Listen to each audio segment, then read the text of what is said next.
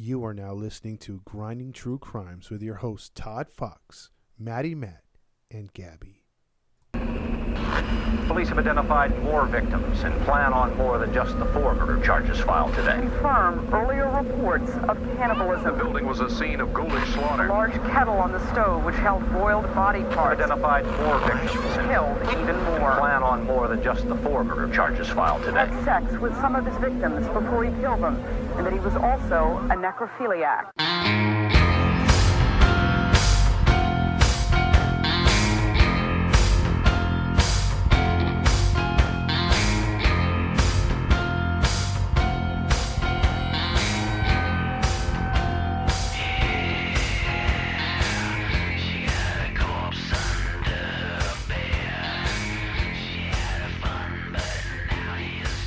Hey, hey, hey, welcome into another episode of the Grinding True Crime Podcast with your host, Maddie Matt, along with, Todd Fox.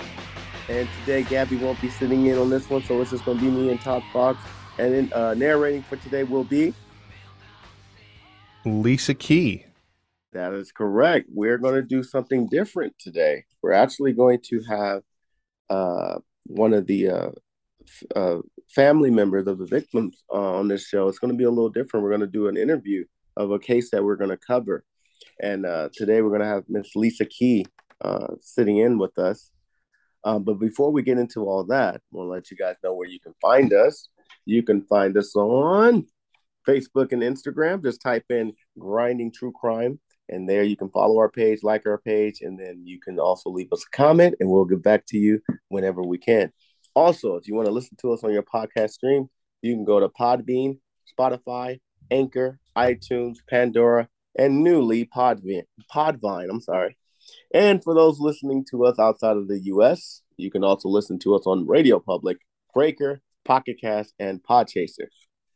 Go to redbubble.com, type in Top Fox 80, and there you can get merchandise courtesy- of the Grinding True Crime. And if you like what you're hearing and you want to support what we do and support our cause, you can leave a you can leave a Cash App donation.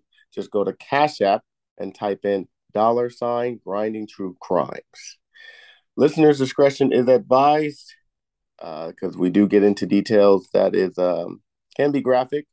So listener discretion is advised. Okay, with that all being said, uh, we're gonna turn it over. Todd, I'm gonna I'm gonna let you take over on this one, sir. So I'm gonna turn it over for you. Okay. and we can go from there. All right. So we're to get into something different, as my co host Matt said. We're to talk about a case that was supposedly closed, but is an ongoing investigation, has been opened up by the public and the family members of the victims. Um, this one's a, a, a case that has many twists in it and, um, a- yeah, a lot of craziness in it. Unfortunately, you know, we're going to be talking directly with the mother of one of the victims, and we're going to allow her to to tell her story and tell her side.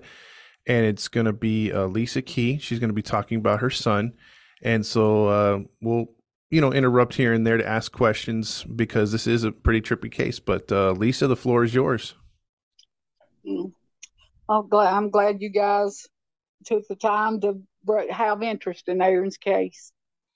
Oh, no problem. Uh, Aaron was actually born 10 minutes from where he was killed. I grew up in Clay County, uh, but uh, it's a not beautiful rural place, beautiful lakes, great people back when I grew up. And Aaron grew up a little bit there, but uh, better jobs took took our family, you know, to to Nashville, Mhm. and uh, Aaron was an athlete, uh, very talented. He could watch you do anything once and run with it. Uh, big man, 6'6", 245.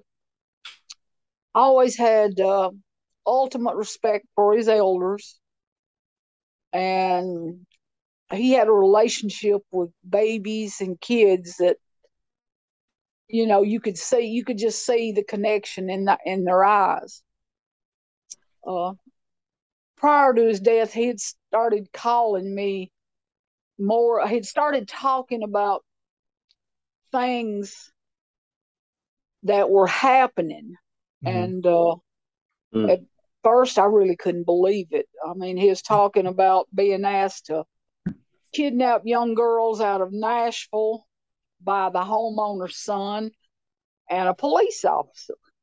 Oh wow. And I just thought, you know, I, I, I couldn't hardly believe it, truthfully. But things started, I don't know, he just started talking more about them that they're selling bad dope to people. I, I mean, it was just something, it was like, I don't know, it's something, it's like something somebody dreamed up Yeah. initially. And the more he talked, and the other people I talked to, it made sense. But eight days would have been on a Thursday prior to his death. Uh, he was in Nashville. He called me on his dad's phone. And, you know, we had our normal mom and son chat. And he said, Mom, he said, I think I've got into something I can't get out of. And I said, Pack your clothes and leave. He said, Mama, they won't let me. And I said, Who? He said, The police. Oh wow. I asked him what was going on. He said that he was trying to help his cousin get out of a manufacturing charge. And the police officer that uh, had told me that, in fact, she had got a manufacturing charge. And I said, Are you working for him? He said, He said, No. He said, I'm just, he said, Mama, just, I'm just trying to help Vicky. He said, But I'm not working for him. He said, but he gave me a detective, Derek Sidwell's name. He said, call Overton County Sheriff's Department, ask for him. If anything happens to me, he'll tell you everything that's going on. And uh, of course, it scared me. And I, you know, I tried to get him. I said, just don't go back. I said, just stay. He said, he said, I have to go back. Mm. So uh, the following Friday, I had been, I live in West Tennessee. hmm And uh, following Friday, I'd been to the doctor, which was April the 5th. And uh, I, got, I got home, got in the bath, you know, got my stuff unloaded, and got bathtub, and a call come in. And uh, it was a 931 area code, so I figured it was Aaron. hmm But I missed it, and it called back. And uh, there's a voice on the other end I didn't recognize right off. And uh, said, Mama said, Bubba's gone. I said, Who's Bubba? He said, Rabbit. Rabbit was my son's nickname. Okay. Okay. I said, What do you mean? He said, Mama, they said he hung himself. I said, Oh, is he okay? He said, No, Mama, he's gone. I literally fell out of the bathtub. Yeah. So Mm. I called. I called his daddy. Took me forever to get him to answer the phone. I called Overton County Sheriff's Department. I called them three different times. No detective ever called me. Finally, his daddy answered the phone, and I I asked if he was gone. He said, "Yeah." And Yeah. uh, his dad had dropped him off uh, that morning from my from you know from what his dad said aaron and the girlfriend had been having a lot of problems. She he just couldn't afford to keep her drug habit up and she had one. And he'd had enough so he packed all of his stuff. He had the house owner hack take him over to where his dad was. That was about 10 a.m and uh, he spent the entire day with his daddy. Hack had told him to uh, come back around about five o'clock. He'd give him his rent money back. Aaron rented a room for him and Karen because nobody else had let the girl in their house. Couldn't trust her, right? No sticky fingers. I mean, it was really bad. Mm. But Aaron had this savior complex and he thought he could save her. hmm And uh you know, we spent like I said, he spent the day with his dad.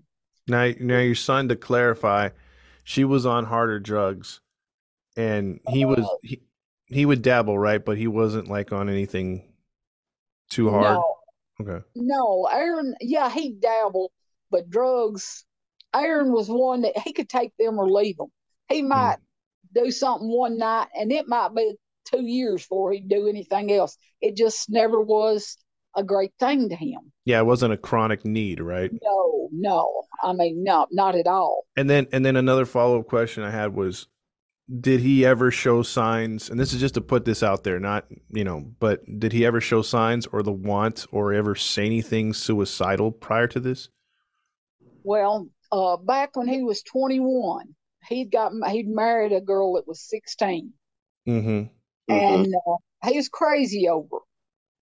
Her. And they ended up breaking up, and uh, he had tried to hang himself. I think what he was doing because me and his dad were in the next room. I think it was more so for attention, Mhm. but he had tried to do it before. mm-hmm But uh, you know, as far as I know, that was it. I mean, he had a lot of problems with losing her because he always thought that his marriage is supposed to last like his his dad and mine had.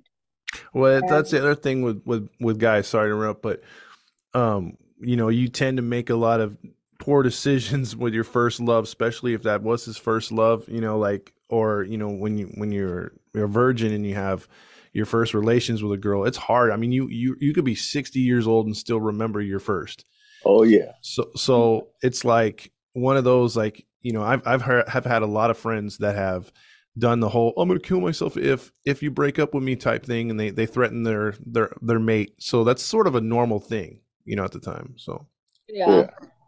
Well, he just, I mean, well, the first of all, you know, the girl was 16, he was 21. And, uh, but that's legal in Tennessee, correct? well, actually, her grandmother signed for him. Yeah, yeah, cuz if it's signed off it's legal. Yeah. Yeah. She, you know, there wasn't no have to or nothing like that. Yeah. But, you know, I could just see, you know, she was just too young. She was a pretty, she was a beautiful girl. He was a good looking, you know, a good looking man.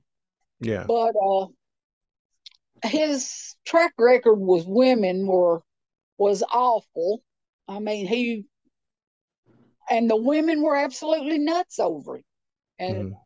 you know he had two kids with one uh now she was she'll always be one of my favorites you know still in good relations with her uh but uh karen when he told me about her Oh God, I said, Lord, she had been through so much when she was young, and she started the drugs when she was like 15 or 16. He just thought he could save her, and you know, people have to want to be saved. That's true. And she just, but when he run out of money for her, she moved right on the next one. And uh, before he passed, he'd actually come in and caught her uh, performing sexual acts with uh, the homeowner's son. Wow. Oh. It just broke his broke his heart. Yeah. Uh, that would have been on the third. On the fourth, there was a big confrontation out there. Uh, one of the homeowner's sons was doing homework or something, and they were picking at him. The mother's boyfriend was, and Aaron told him they'd leave him alone. He's the only one out here that's ever going to amount to anything because he didn't do drugs Mhm. and uh, they and actually Rufus is his name. He's Aaron's cousin. Uh, went to another cousin and asked him to jump Aaron. Said Aaron was a smartass and he needed his big butt kicked. hmm So uh, that would have been on the fourth, but on the fifth, uh, you know, Aaron had had enough. He got up, packed all of his stuff, and they took him to his dad's dad and uh, I say spent the day day together. Told him to come get his money, and about five, I guess it about five minutes to five, he asked his dad if he'd take him down there, and it wasn't but about five minutes away. Uh, his dad took him down there.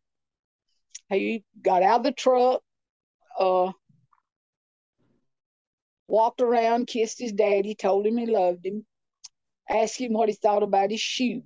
His daddy didn't like his shoes. uh, he had on a Realtree, brand new Realtree, camouflage hat. Uh, his early spring had on a blue thermal knit shirt, jeans, belt, no shoes. And he said, Daddy, come back and get me in 30 minutes and take me to Livingston. His dad said, okay. And uh, dad turned around. The last he seen him was walking in the front door of the house. And uh, this is the house with the questionable people, correct? And the, the ones that he's trying to get out of there. yes, Okay. this and then is yeah. He rented he rented a room in this house. It Mhm. was it's a it's a known drug house since the seventies. okay, so Ooh. how how old is how old is uh, your son at this point? Uh, he like sixteen days being forty two. Okay, so 42. So just to clarify too, the incident that happened prior on that was t- over 20 years ago, your son has shown no signs of any kind of suicidal tendencies, thoughts, anything else moving forward, upstanding kid at this point. Just trying to or guy at this point, adult. And- Well, uh, yeah, I mean he had his run-ins with the law. A lot Mhm. of them drinking related. Most of them were simply because he just wasn't good on paper. Mhm. Uh, he's didn't like. Uh, I don't like, think he really liked somebody telling him he had to be up at seven o'clock in the morning if he didn't have to be. yeah. Uh, Well, th- these an authority thing.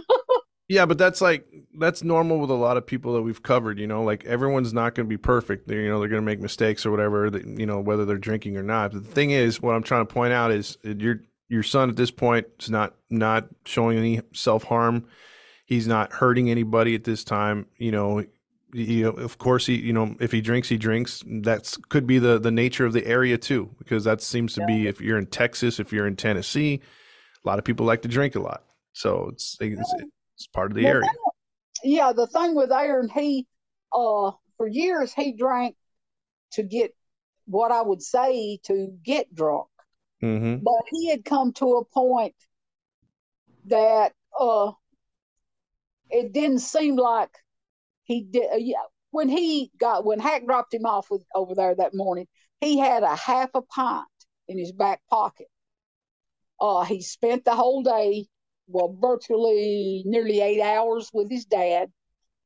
And the detective told me that he had h- half of that half pint still in his back pocket. Yeah. So he didn't drink like he once did. I sipped. He had a injury. I don't know if alcohol helps it or not because I've never been an alcoholic. Uh, I don't know if it helps pain or not, but uh, it had an injury with a foot in 2005 that would not heal. Van, he had $3 million in that foot at Vanderbilt.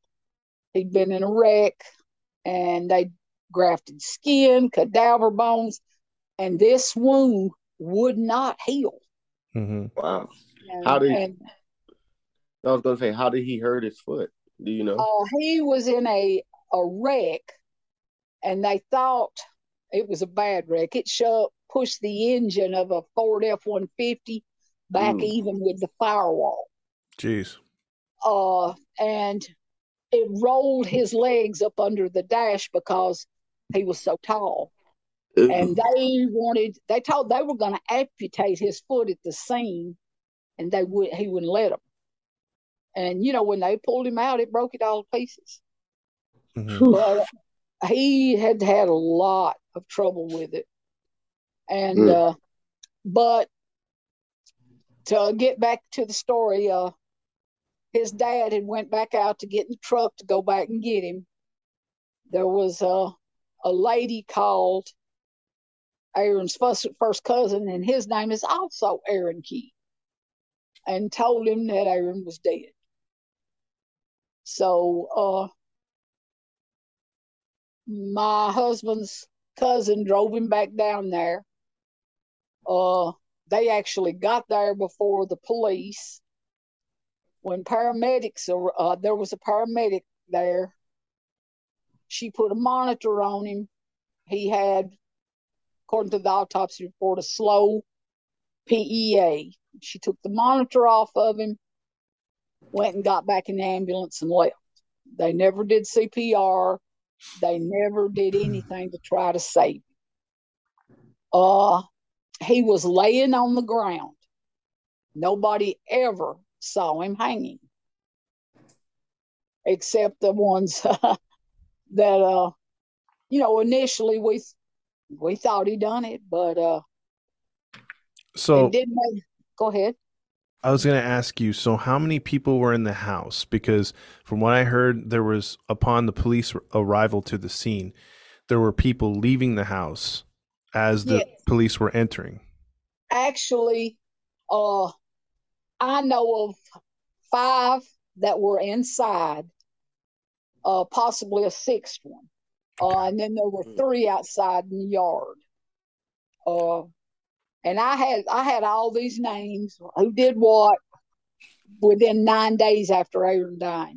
I started getting phone calls, and I thought I, at first I chalked it up to, uh, you know, just small town way rumors go. But Mm-hmm. after I'd seen him at the funeral home, you know, when I walked in, I was shocked. You know, before before you get to that, real quick, I just want to mention that in this, you know, whenever there's a death at a residence and people that were present are not supposed to leave. That goes countrywide. That's state to state. Um, because until the ruling is, hey, this person shot themselves, they hung themselves, whatever. If it's ruled suicide, obviously you don't have to stick around. But there's still, if it's anywhere questionable, or even when the first few minutes of them arriving, you got to stay there. You know, you got to be accounted for. They got to take down names. They got to ask questions to everyone that was there to to verify the story. Right. And it seems like there was none of that in this case.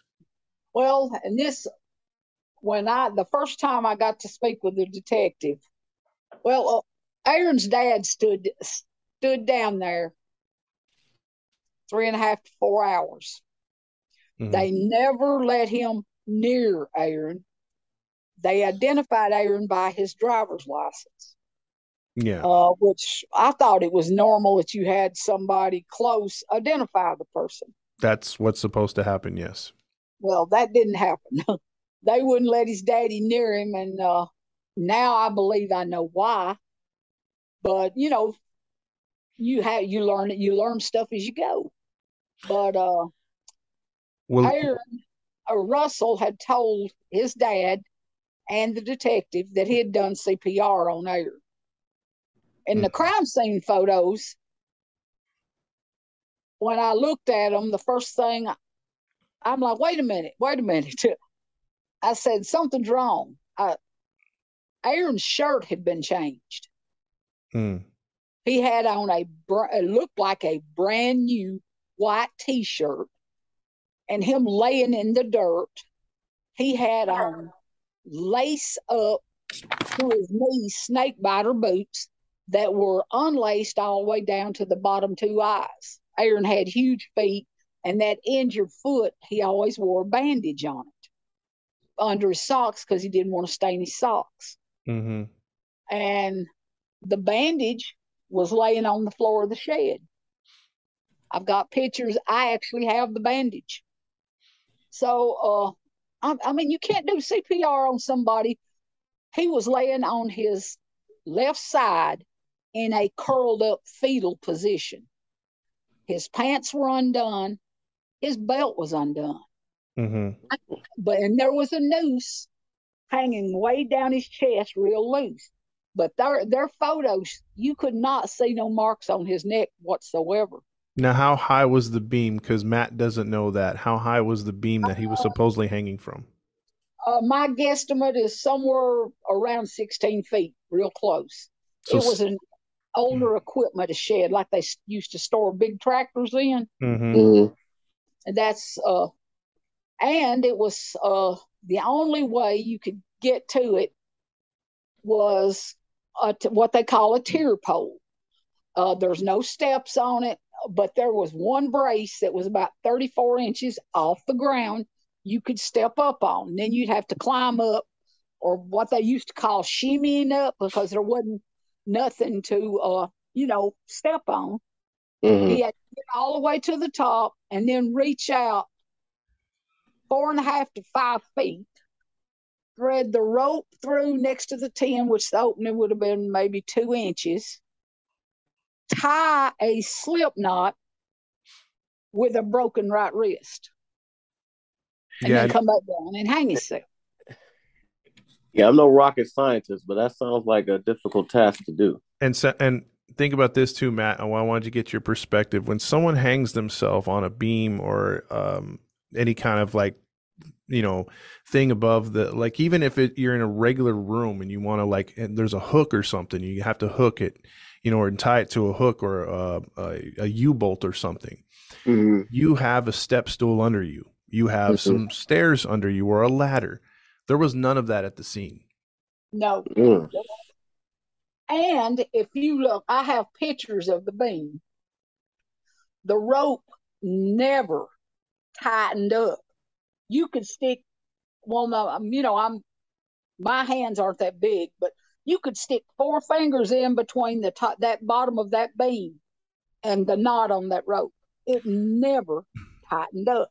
and that's a very it's that's a rope that you would use um to tie down a boat i, I saw it was, it was really thick that kind of rope with that kind of weight of your son hanging would have left marks on the beam correct Oh, absolutely. Yes, it never tightened up. And Yeah. then, you know, when uh like I said, I come into possession of the evidence that I have on Monday night when I arrived. Mhm. Uh the lady that took it down, and there's videos of it being took down with a date and time stamp on it. Uh she uh, got them down as either Saturday or Sunday morning. They had left, the police had left this evidence there.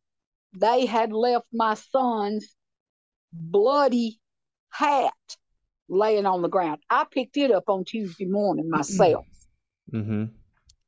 Uh, there was a liquor bottle that was there. Uh, Aaron didn't drink it. That's and they said on autopsy report there was some kind of brown liquid in his lungs. They said that uh, that could could be liquor. I've had doctors look at this autopsy report and the toxicology. They Mhm. said the levels were so high he would have been incapacitated. yeah now, the big thing is Aaron was totally right-handed, mhm. and whoever tied the ropes left-handed, and I can name four that were at the scene that are left-handed.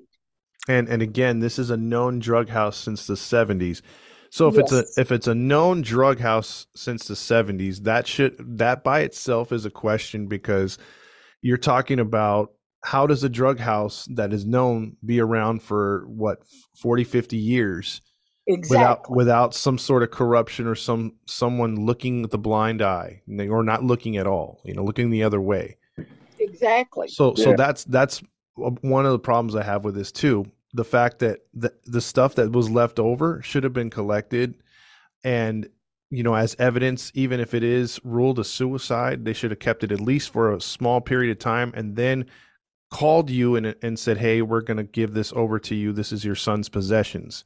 I agree. So Yeah, that well- that was not done. But but I want you to um get into Lisa what you saw at the autopsy as well. Hold, Oh, real uh, quick, real quick, real quick question. I don't know if it was mentioned earlier. What year did all this happen? Was this this year or 2019, 2019? Okay. uh, September the 5th, it'll be 41 months. Mm, Okay. I started, you know, like I said, I started getting phone calls. Mhm. I was relaying the information to the detective. And he, you know, I look back now, he never called me but once. I always initiated the calls. Mhm. Uh, actually, I have one. We, as we go a little farther, we'll get into it.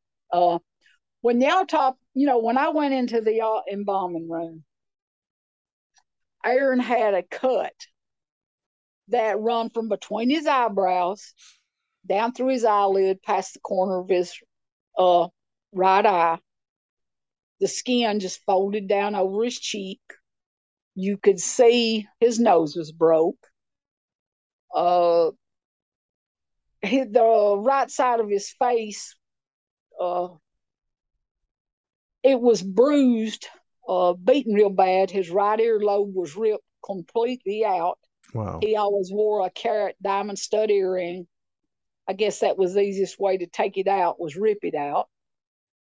Uh, his left eyeball was ruptured.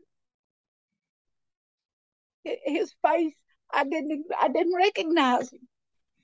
I looked down the, you know, they had a sheet on him, and uh, his left hand was laying on the sheet.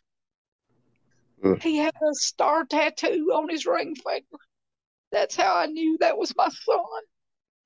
Because you couldn't recognize him in the facial area.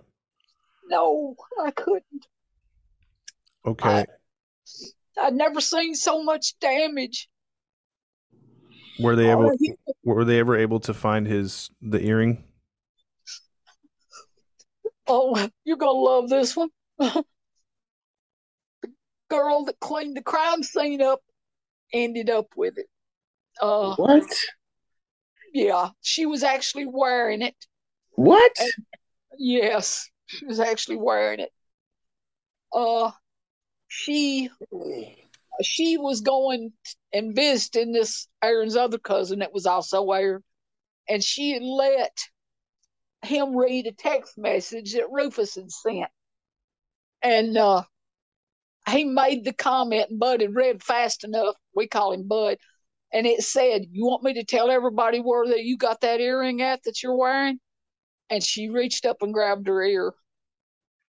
Wow. Now, yeah. Uh, Now, her and Rufus called and threatened to kill me two or three different times. And the third time I told him, I said, you know, that can, uh, you've now committed harassment. I said, I can file charges against you.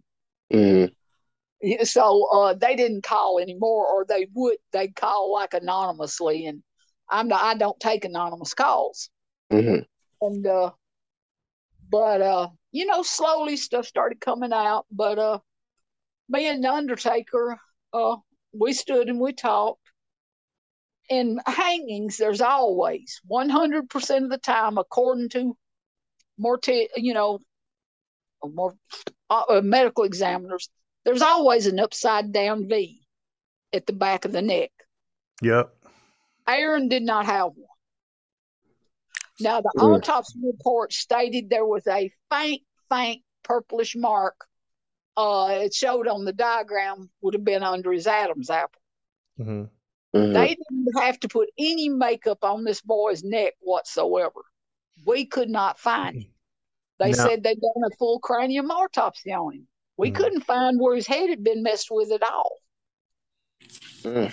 And there was Oh. there was no broken neck or broken blood vessels because usually too on a hanging you get a lot of broken blood vessels which leads to purple skin on the face. Mhm.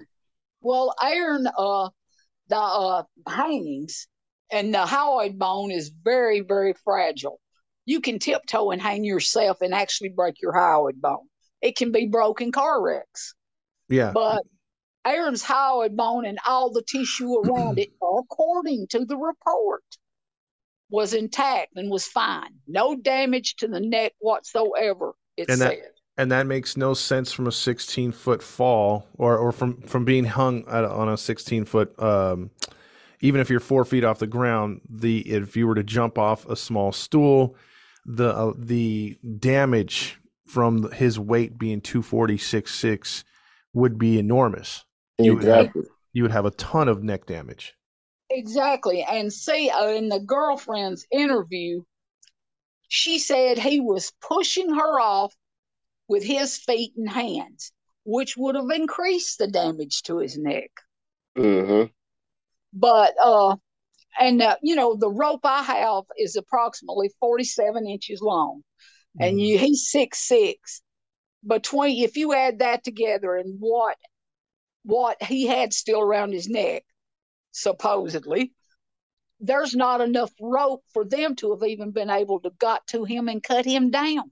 Yeah, he would have Yeah. he would have been at least on a what a five foot ladder to get up to that beam. Well, you figure I've got 47 inches. Uh, he's six six. Oh, well, I, that's too much adding right quick. Uh, With 40, there's not there's not enough rope. yeah, that's only four foot of rope. Yeah. And yeah, and uh, I mean, and the first thing I mean, why did they? le- And I asked the detective, why did you leave this? Oh, we just need a little bit of the rope. And I, I got to thinking it. It, you know, it took me a little while to start thinking. They left that because they knew Aaron's DNA wasn't on the part of that rope. And you Mhm. see, when they left it, it broke the chain of command, which you know it wouldn't be admissible in court. Exactly. And here's the other question I have real quick because you didn't cover this part yet. What what were the excuses or the what was the report about your son's lacerations to his face, the the, the eye socket, the earlobe, um, all that?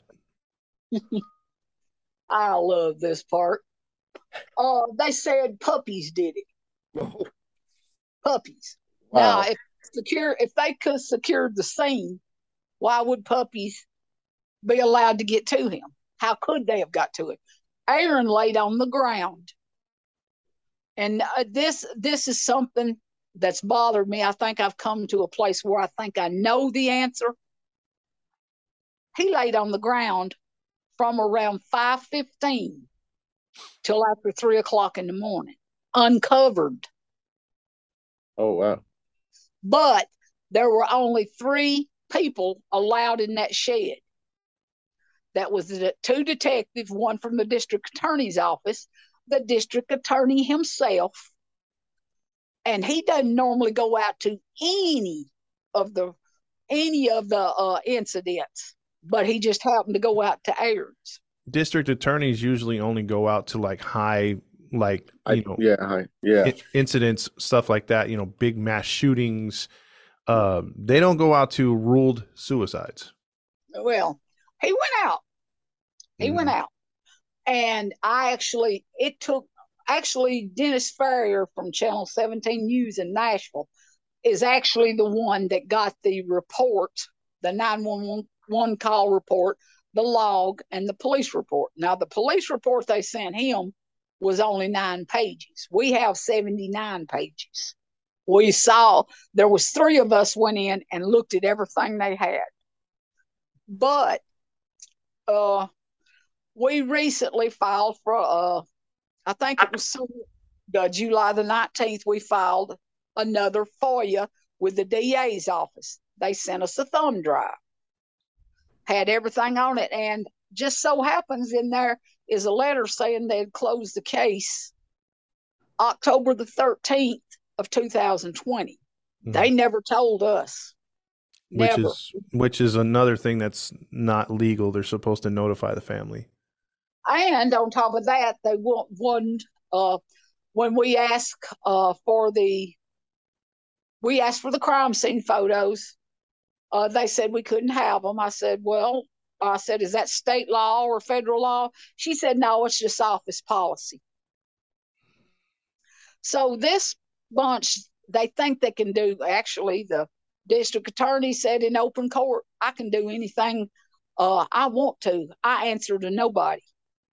Yeah, we're we're gonna get into the district attorney here in a little bit. But another question I have, Lisa, tell Matt how old those puppies were. Well, they said they were two weeks old, what I was told. Two weeks old. Two weeks old. Yeah, but, no way. you know, if puppies had got to him, I don't know if you've ever seen a pup with blood. When blood gets in their fur, It uh, stays in there. it stains. It Yes. stains them. These puppies were, look to me, I have a video with one of them in it. It's probably, it looks to me like it's about four weeks old and it hadn't got any blood on it. And and what kind of puppies were these? Uh, these were mixed, looked like Labradors maybe mixed with something else. hmm I know the mom was a big blonde dog. I I I saw her when I went out there. They're not too aggressive now. If you had said uh, there was pit bulls of maybe you know four to six months, I'd be like, you know, those possibly could do the damage Yeah, you're talking yeah. about. But the cut on Aaron's eye was as straight as if it looked like it was cut with a scalpel. mhm. You Mm. could actually see his eyeball, but like I said, the left one was was uh, on the autopsy report. I believe it said was deflated. I guess they didn't want it to be so graphic. I don't know. And here, here's another question I have as far as you were talking about what he was wearing, uh, the loose clothing, the shoes that appear to be taken off after the fact, the, the wrapping not there. The big question to me, again, if I'm looking at this with fresh eyes and I walk in there as a, either a beat cop or an investigator to just to rule it out a suicide or not, if he's got that much trauma to his face, I've seen on the Ferrier report video where it showed his hat, where it had the blood stains on it. If there's blood stains on his hat, why is there not blood stains on his shirt? Brand new shirt. I mean, that right there. I mean, obviously, if you're hanging, blood's going to flow down, not up. Yeah, not up. Well, you know, in the crime scene photos too, uh, you could see, uh, let's see, like I said, he was laying on his left side. On the left side, in his hairline, you could see dried blood. You Mhm. could see dry where they tried where his face looked like there's fingerprints where they tried to wash wash the blood off. You could see it still. And you know, when I pointed it out to the detective, that his shirt had been changed. He said, What do you mean? I said, That shirt is not the shirt he had on when his daddy dropped him off. And I have the, sh- but what's strange is the stuff that come back with from the medical examiner was the lace up knee high boots, a pair of socks, a pair of jogging pants, underwear, his pants, belt, and the blue thermal shirt. But that shirt is not the pictures the in those pictures in the crime scene photos. That that he's the wearing. white- right. It's that white short sleeve t-shirt. because I guarantee you, if that shirt hasn't been destroyed by now, um, I guarantee you that there would be blood on the inside of the shirt, being the Mhm. fact that they probably put it over him and it dragged some of the blood that was on his head and face on the inside of the shirt, not the outside. Yep. And uh I don't know, Aaron, it almost the way it looked to me, now this is, I'm not a detective by any means. It looked like the way he was laying, it looked like he'd been dumped out of a chair, just dumped over. Oh, okay. That that's exactly how it looked to me, and I could be wrong. You know, but I mean the way his knees were bent Mhm. and everything. But the thing that if he if it was like Karen said it was, and him pushing off with his feet and hands, those boots being unlaced, they're size 13, would have come off his feet. And they were unlaced down to the bottom two eyes on those boots, all the way down. Mm. Him flopping and stuff, those boots would have come off his feet. Mhm. I mean, there's just and and the more and the more you study it, and the more you read, I mean, the more things you can pick apart in it. Uh, none of these people came to his funeral, came to his visitation. One of them showed up uh, while we were actually picking Aaron's stuff up, uh, out. He come in. I guess he didn't see anybody because his uh, Aaron's dad and his cousin were outside smoking. That was when I was in the embalming room. And he got back in his car and left. Then on visitation, this same guy uh, was coming in, and the one that cleaned the crime scene and crime scene up, and two of the guys that were there that participated were seen or heard arguing with him and him telling them, Why did you do this to this family? Why did you guys kill him? She told him, she said, Hush, at least right now they don't think it was us. Oh wow. And I give all this to that detective. They never followed up on anything. I give the give the one in the DA's office uh, three statements. One of them named Rufus as one of the killers. They never contacted none of them. He asked me not to let anybody know he was looking into it, and I didn't. I did exactly like he asked me to. My grandson was with me. I always made sure there was somebody with me that could, you know, corroborate what I was saying. Yeah, yeah. Because I learned right fast uh, that I found Aaron's phone, told them where it was at, but they couldn't catch catch the cousin at home with the phone. But I had eyes on her 24 7 and she was at home. Now, question uh, if you could tell Matt what happened when you go, went into the house? What was the odor that you smelled? Because I want to go back to that real quick and touch on that. Okay. When I uh, when we left the funeral home, Mhm. I was I was breathing fire. Uh, there's no I ain't got no lie to tell you. I, I was looking for a fight. I walked. I pulled up out there. I didn't knock on the door. I walked in. The old man was standing there. I said, "If Aaron's got anything here, I want it." So I walked through the house. I looked, and then my, all of a sudden, my eyes started burning. My nose, uh, my nose burning. I walked back in the hallway. I looked into the room where Aaron was, and by that point, it was so strong I had to leave. Mm. And the one thing that night, police never entered the house, or they would have found the girl that was hid in the in the bathroom in the shower, and they would have smelled the bleach. Now I'm smelling it on Tuesday morning. This was on Friday. I have Mm. two people that give statements that said they spoke to the girl that was cleaning the crime scene up, and she told them that was do what she was doing. She Mhm. also told him who it was and said he deserved to die. Now, now get this, Matt. So when we do other cases and there's bleach involved, what does that usually tell tell you or tell the det- detectives? They trying to clean up some evidence. And bleach is a good way to get rid of it, correct?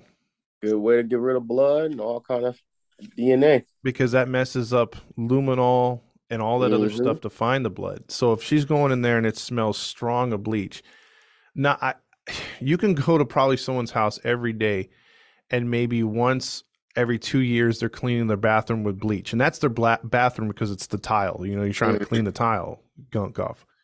You just don't Yeah. walk. You just don't randomly go into someone's house after a mur- you know, like especially when there's a suicide or some sort of accident, and expect to smell bleach. Is what I'm saying. And as strong as she's saying it is, they pouring gallons of bleach. Which Oh, which also goes to my point with the lacerations that he had could not have been done by the puppies. He was physically being assaulted prior to his death. And with those kind of lacerations, you tend to bleed a lot. And his size, blood probably spat, splattered everywhere, was on the floor. And, you know, I'm sorry if I'm getting graphic, Lisa, but, you know, it's common sense to to to investigate something like this. people mm. people need to know.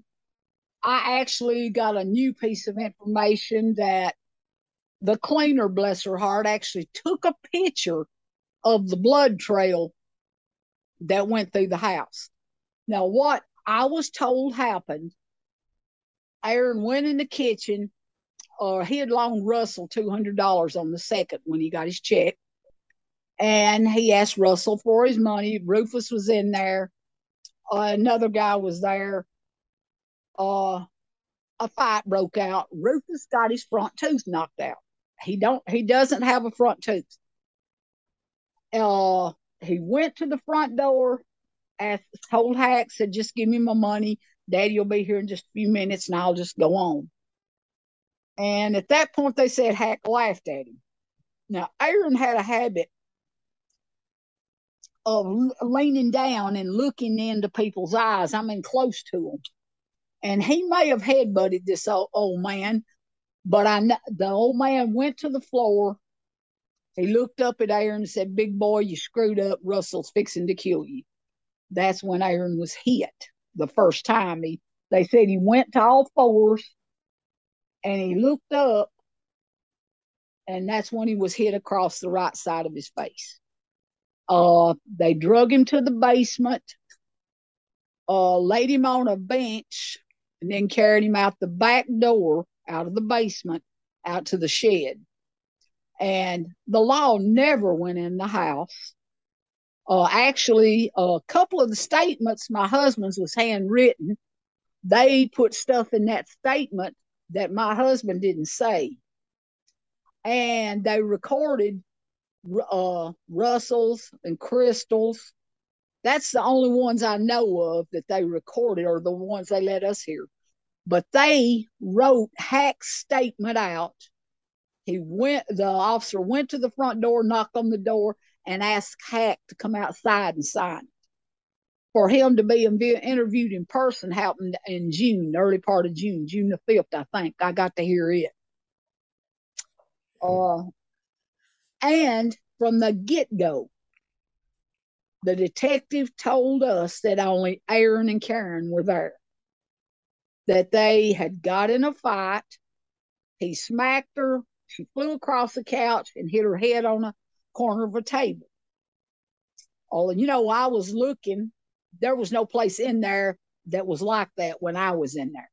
Now, if that's the case, that's domestic abuse prior to a suicide. So you would try to get evidence of that. Was there any pictures of Karen taken?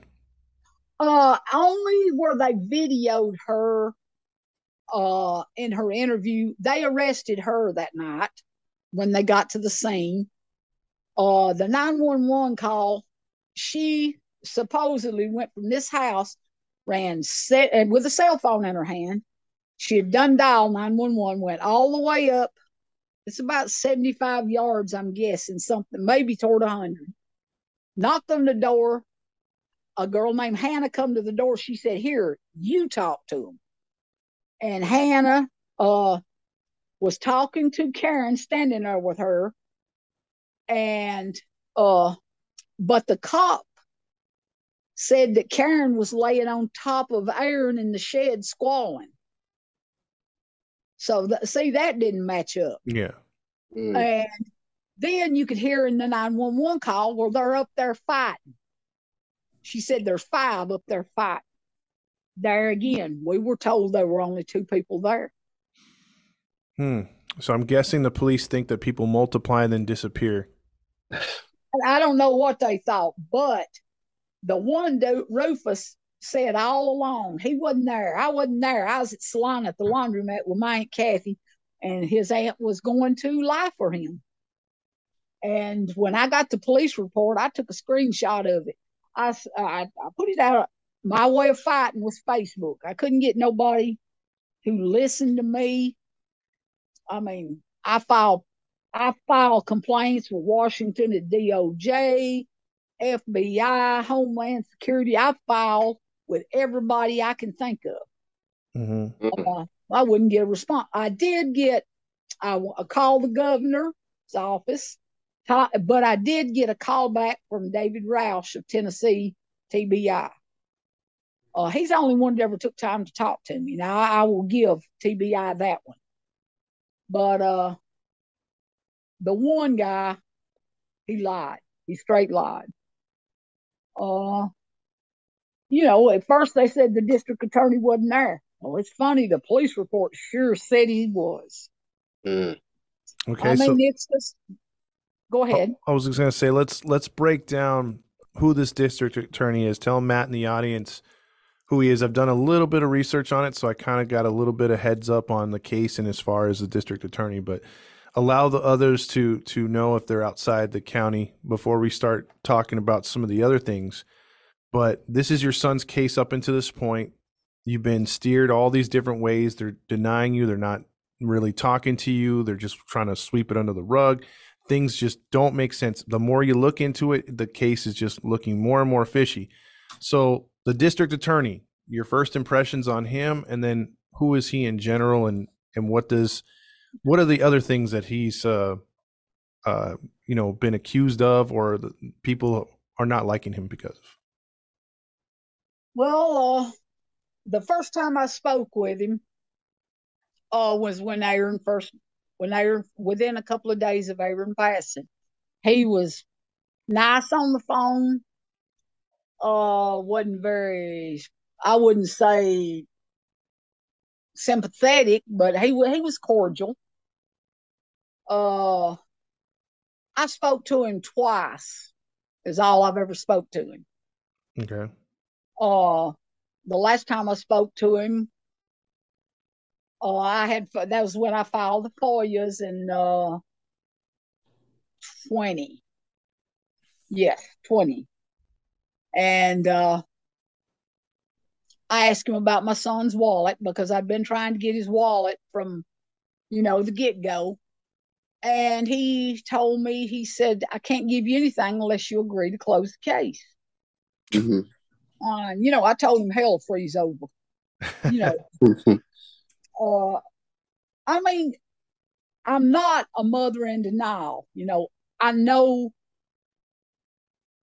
I've got a lot of sense, but, but this man, at that point, according to the document we now have, the case was already closed.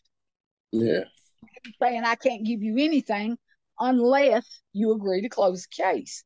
And uh, I told him while I was on the phone with him, I said, you know, hey, I've got some statements if you're interested in justice. He said, would you meet with my detective? Sure, I'll meet with him. I met with him November the 15th after the case was closed and give him three statements. They wanted everything I had and I wouldn't give it to them.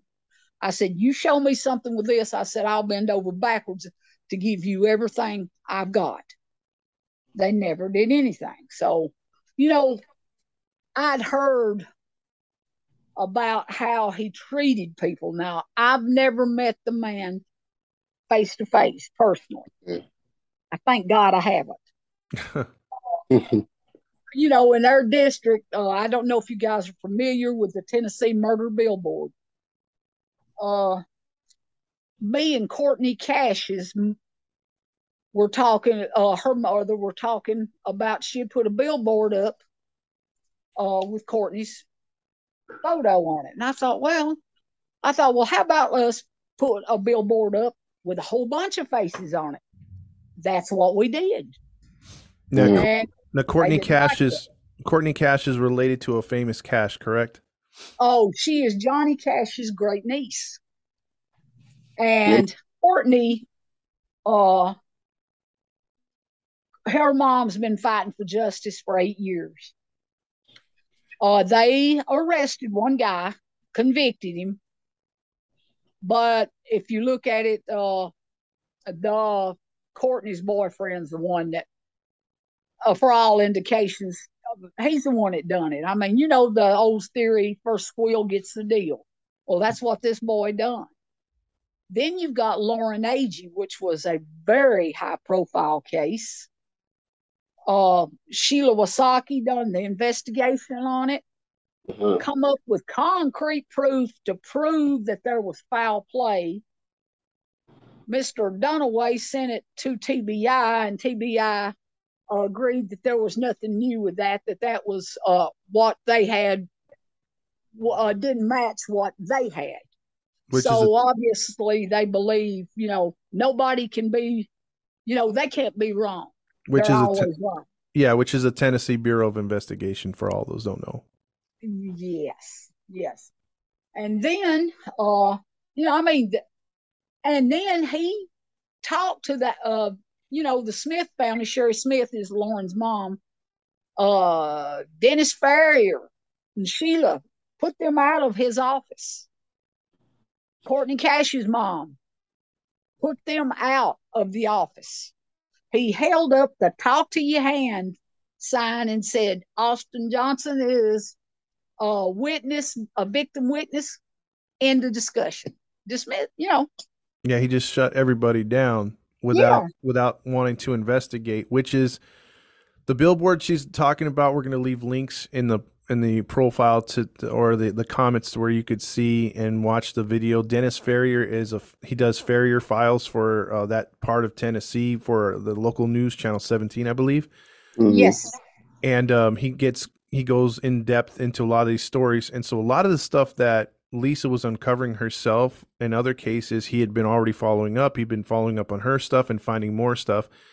Um, so you have the media is trying to cover this and keep this in the news all and as well as the families of the victim. Cash's um, you know mom and dad are trying to keep uh, everything alive for you know her case alive because they feel that the boyfriend, whether he was the main murderer or not, he was involved and he got away scot free. Yes. Yeah, Well, and so, yeah, I'm sorry. oh, and I was just saying that they're they're looking for justice there, and oh, go ahead. They're looking for justice. The quickest way out to close a case is what he does. I mean, we uh, suicide, open shut cases. Uh, there's one on the murder billboard. Uh, Lisa Gail Paul. I've got the crime scene photos. If Mhm. ever there was a staged crime scene, that one was staged. I have them. Be glad to let anybody see them. Uh, And what about what we were talking about off air? Uh, tell Matt about Terry Sullivan. yes, uh, Terry Sullivan. I mean, they had there was a, a large, large life insurance policy on Terry Sullivan. Okay. They ruled it accident, an accident, but he was shot in the back of the head. Wait. Really? a- Accident. then you have uh, there. Oh God, the list is just so big and missed. Well- we have Joshua Bohannon. Oh, before before you get into Bohannon, real quick, I want to tell Matt Terry Sullivan was in his dining room eating dinner or, or breakfast or something like that. I forget which meal it was, It but he was dinner. okay. It was dinner, and the police report is he fell backwards, hit his head like on an end table or some sort of counter, and died. Oh, and- he choked. Oh, he choked. They said, yeah, yeah. They said he choked on some chicken. Okay. Yes.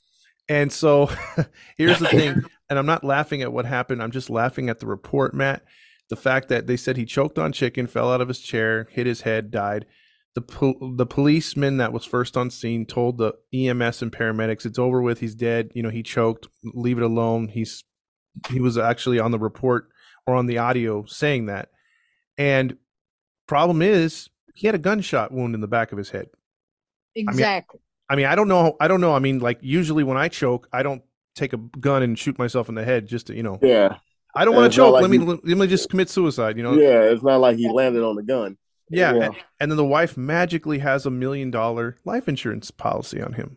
Exactly. And the documents that signed to that policy, uh, there was eight pages of it, and only one page had Terry's original signature on it. I've seen the documents.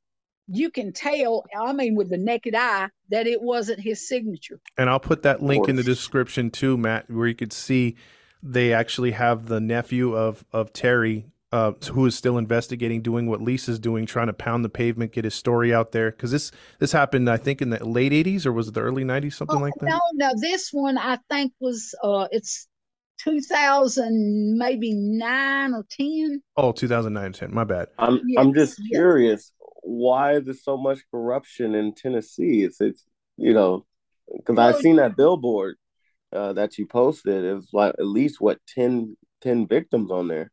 There's 14 actually. That's all it would hold. We, uh, we've got a lot more than that. Uh, we have a group, Tennessee's Dark Hole. Oof. Uh, it was set up looking for cases.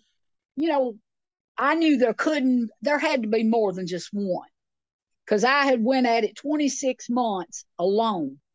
And, you know, I, I wasn't getting anywhere. So uh, that group got set up. Uh, and all of it started coming out. And after two weeks, I knew I was way over my head. I mean, we're talking about this district attorney places himself in civil lawsuits. He places himself in family court. These are places he's supposed to be a criminal for the criminal, you know. We've Yeah. got a I'll I'll tell you one. We've got uh Brandon Hood. He's on the board. He was a drug user. Okay. Uh, there's a lady named uh, her name's Sarah Underwood. She sold him bad dope in her apartment. She left him there to die, but not before she took his tennis shoes, all his jewelry, and his cell phone. This woman has three people under her belt for selling bad dope. and she had been on the streets up until a few months ago after this fire when this Ferrier stuff started coming out. Uh they've decided to hold on to her now but they're not charging her with anything to do with these people's deaths selling them bad dope. There's a there's a bigger conspiracy that we'll we'll probably oh, end, end up the show with, but I want you were going to talk about Brian or Bohannon real quick because I had a couple Joshua. thoughts. Yeah, Joshua. he went he went missing uh in June of 21 uh first uh, the law enforcement I sent you a copy of the ban list they made Mhm. that was at the Putnam County Sheriff's Department how do you ban taxpayers from a public facility yeah, you can't do I that. don't get that They but he do that. Well, this man did, but as soon as it started getting some attention, their attorneys come up and said it wasn't a ban list, which it shows plainly on what I sent you that it was. hmm And uh and all it was was that that young man's family trying to get them to help find him. And one of the uh investigating officers went to the family's house and told them said we're not going to wait waste our time and resources on a man wanted for uh who's got a failure to appear and uh is a known drug user we're not going to waste our money on them Mm. and that comes i actually have the officer's name but i'm not uh the family didn't want me to mention it so i'm going to go with that but you know i'll be happy to tell you guys but when you get into a lot of the cases there's a lot of common officers in these cases Yeah, and that's that's a problem. And again, we'll touch on that in a second. But one other one other one, who was um um his name is escaping me, but who was the one involved in the hit and run? The boy that was killed. jason rice Okay. this that is the most uh it just it boggles my mind jason walked to the store hit and run over by a known confidential informant in putnam county. Yeah, remember no that. driver's, no driver's license no Mhm. insurance. Hmm uh he was drinking speeding had minors in the car that were also drinking. Uh the mother uh spoke to dunaway uh and his uh oh and he left the scene of the accident Oh, um, Yes. he was he was quoted as saying it is not against the law in the state of tennessee to leave the scene of an accident Yeah. So this, yeah, that's what the district attorney Matt told the mother of the victim that was hit and run. So not only What? is, yeah, not only is the driver, the driver is eh, under the influence, a known drug dealer, a confidential informant, which cannot always be trusted, obviously, because they're they usually lie to protect themselves from getting to Mhm. getting into prison. hmm He had minors in the car, like Lisa said. He hit the suspect at about 40 miles per hour or a little less speeding. than that. Yeah, he was slightly speeding. But the thing is, he still hit him, did not sta stop and render aid, took off. Now, Yeah. I looked up the Tennessee law because I was like, how could a district attorney be so egregious and say something like that? Um, he said, What do you want me to do? Give him a speeding ticket?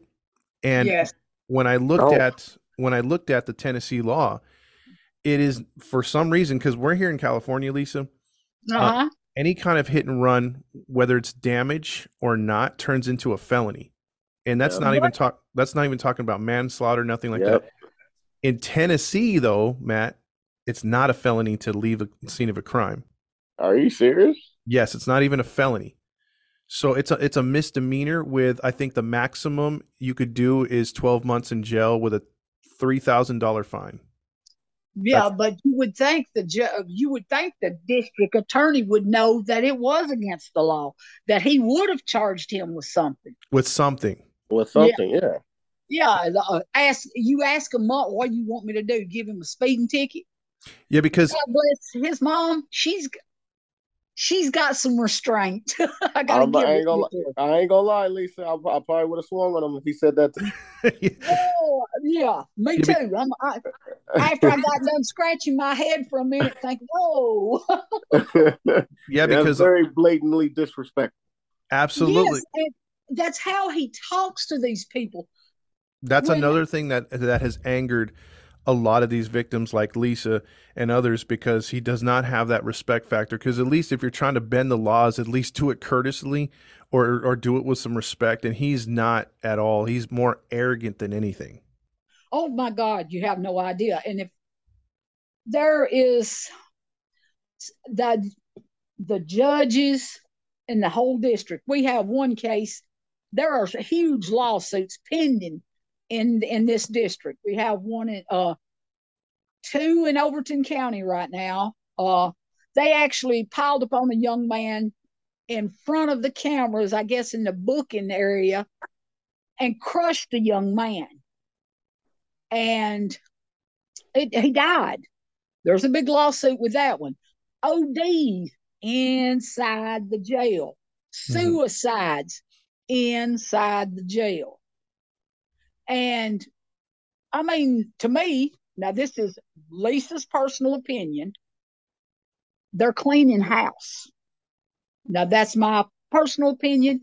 Uh, it's it's people that, to me, look, the victims, most of these victims now, uh, Courtney was kin to Johnny Cash, but her mom uh, raised Courtney. She didn't have help from the Cash family. Uh, I mean, you know, they they've done this on their own. Uh, Cindy and uh, Ken are great people, but uh, the way, I mean, it's all. It it tends to be people they know can't afford to fight or they know have little education. Now, I'm country as they come. I'm no lie to tell, but I'm fairly well educated. And uh, when they saw Aaron's dad down there, I believe that they, uh, I honestly believe it started out as a murder. I do believe that. Mm-hmm. Or Dunaway wouldn't have showed up with his detective what five what was strange about that to me uh is on Friday night uh the one officer lives in ja- in Overton County out around the Allons out area. And Dunaway lives in Cookeville uh why did they come together? Why weren't they to arrive in separate vehicles? Since they're coming from di- two different locations. Hmm you know that might they might be nothing to that. But uh they seem to prey on people they know can't afford to fight them absolutely and people uh, or or people that uh they view as not educated you know you know people have got into this go along to get along don't rock the boat hmm and that's what's got us to where we are. I mean, he's effectively set up. Up, we recently had they had a uh, money go missing from the evidence locker. The Livingston Police Department did.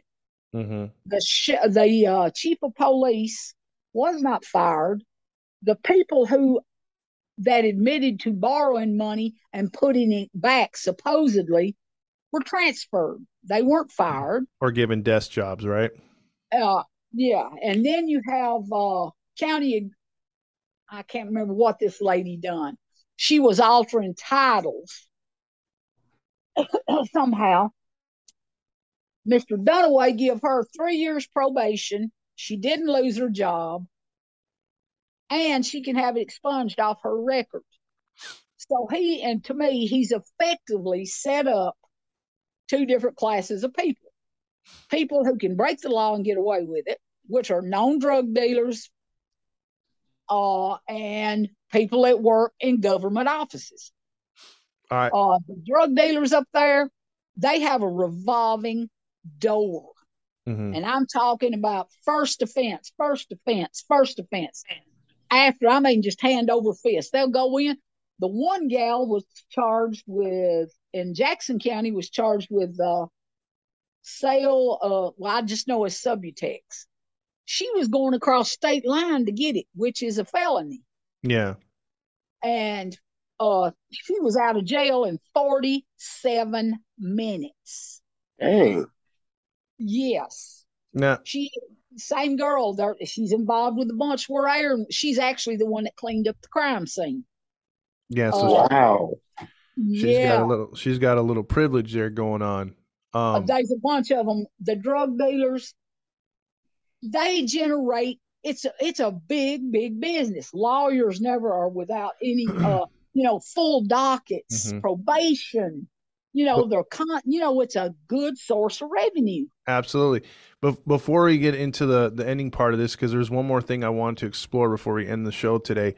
But I but I wanted to bring up something that me and you talked about prior in the um, pre-show, which was basic basically I told you what happened here in Los Angeles. Matt knows about it too because it was close to where he lived at the time, the Rampart division. Remember that, Matt? The the scandal. Mhm.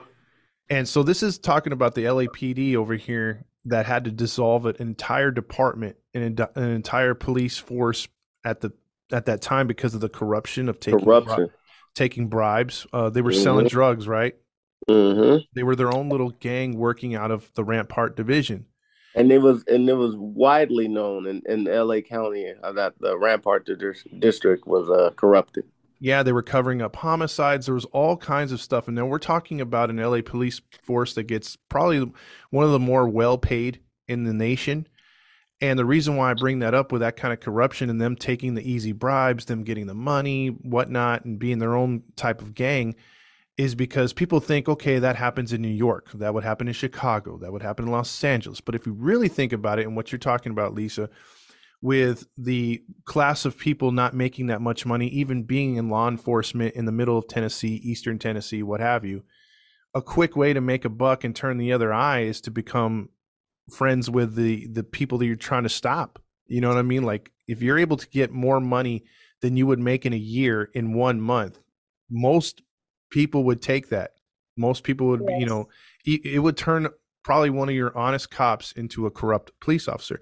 And if there's corruption at the highest level, no one's policing the police. So they're able to be their own gang. They're able to do their own protection. They're able to do their own things on the down low. So the last the last thing I want to get into here, Lisa, is explain to Matt and, and those listening some of your theories and also some of the stuff that's been proven in in that particular area, which is going on, which is something your son ran into. You know, when he first. Well, the uh Aaron name, well, you know, for he passed, like I told you earlier, he spoke a lot of, he'd give a lot of names. Aaron knew a lot. Uh, now Aaron, you know, they, like I said, uh, he had, you know, he had a moral, moral lines he couldn't cross. And Mhm. when you go to taking lives, uh, children, that was uh the big stumbling block, and that's when things went downhill for him. Now you have cops in this. Uh, I think they make thirty five thousand dollars a year, uh, in this particular county. Um, you have cops make w- driving eighty thousand dollar cars. That doesn't make sense. Yeah, that don't make sense at all. Well, or or or there's a lot of us need to be taking money management classes from these folks. uh, one of the big names, and I don't know how true this is, uh, the Dixie Mafia. And when you said California, actually, there was supposed to have been a guy come in in the 80s from California and started all this mess. Hmm. And we doubt it. can go back and document it back to the 80s. Actually, we have one uh one person in the group her dad was an enforcer that was killed all evidence in his case just miraculously disappeared uh Hmm. this is a well organized racket i mean it's well organized there's no paper trail but some of these folks have uh freakish sexual inclinations, we'll put it that way. And uh, they're swingers clubs, but it's not exactly swingers swapping husbands and wives. And, and you know, and you know what's crazy about that? Before you get into that, you would have never thought, you know, there'd be things like this. But when you see that big um, documentary about uh, what's his name, the one that had the island, and he had all Epstein. Epstein. Yeah, that's it's possible. You know what I mean? You can't Yes. turn it down. Well, you know, I've uh, actually had a young man tell me where there was a particular sex camp that he had actually been there and that he had seen local police there doing their thing. Jeez. Now, there are some good officers in this area, but you know, you're talking about an area where there's not a lot of employment. They got to put, put food on the table. So they're pressed into a situation where it's go along to get along. hmm And, uh, you know, so, you know, a lot of people don't want to leave the area. I couldn't wait to get out of it. you know, I just, uh, I mean, the hometown feeling, it was great. My parents are buried in Celina. Uh, but me, myself, I never go back. But the thing is, the corruption, when you get district attorneys, first of all, Tennessee, if you check, has the longest term per election in the United States at eight years. Yeah. But there's no term limits on how long you can be a district attorney. We Oh, have wow. one man that just retired after 44 years. wow. I mean, anytime an office you can stay in there that long, something's bad wrong. I, I agree. I agree. That, you know, that opens the door for corruption. hmm You know, they pat each other's back, take care of each other. Uh, what Like they call cult. good old, the good old boys. Yeah, it's like a cult. Yes, it is. It is. And uh Bryant Dunaway. Oh, they've been sending me these things out for months. It's called a top fan badge. I've been and posted on this man's page. and I won't open them. I will not open them. Yeah. And I don't I'm blame you. thinking of, you know, he seems to have an obsession with trying to torment me, but I find it funny. That means I'm getting under his skin and it's going to get worse. But, uh, you know, one thing I missed, I'd love to tell you, uh, at six months when Aaron's, well, not six months, I don't remember exactly when, I think it was like maybe 12, 16 weeks, we finally got Aaron's autopsy report back. Uh, like I said, the things that should have been wrong with him, he didn't have. He didn't have petechiae eye, uh, swollen tongue. Uh, he didn't have any of the, you know, the things that you were mentioning earlier about the blood vessels. Um, hmm Mhm. he didn't have any of that. But uh, at the top of the autopsy report, you could see what the police officer had sent with him, the note with him.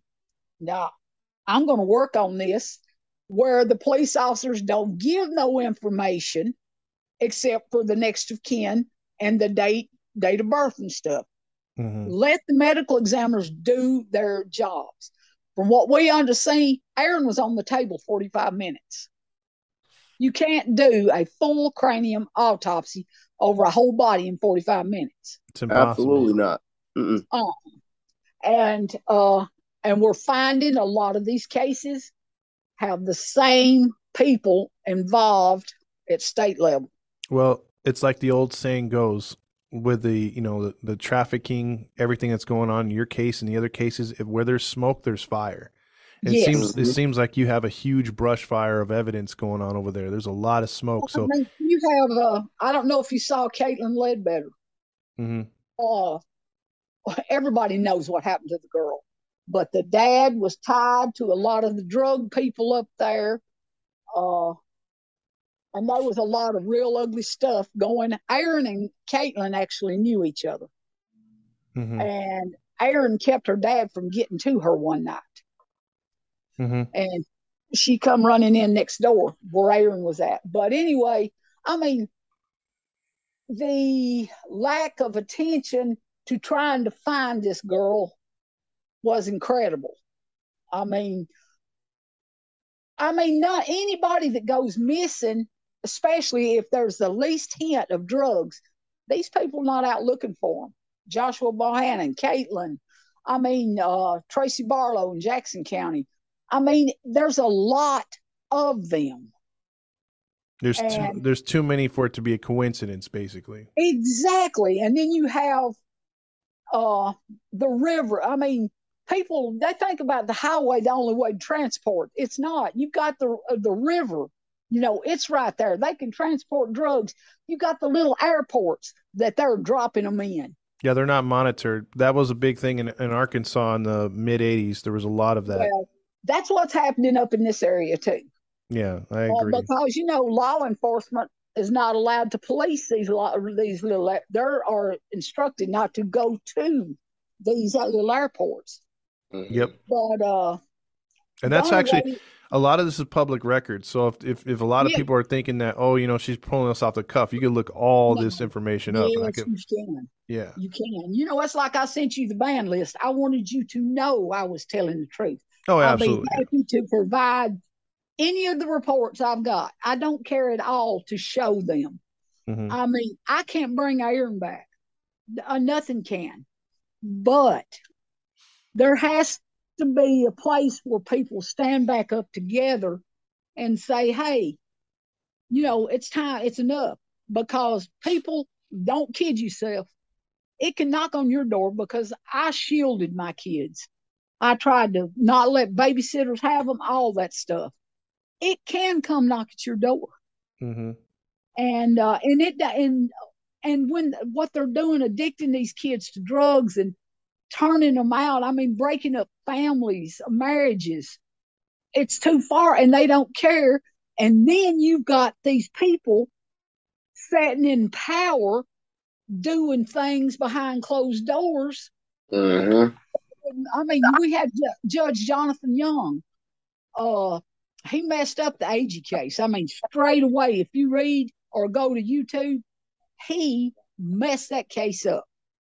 Uh, and then he, you know, sent exposed photos of himself in his robe at the bench to the sister of the girl, the dead sister. I mean, the yeah, Lauren, Lauren's sister. That's not And good.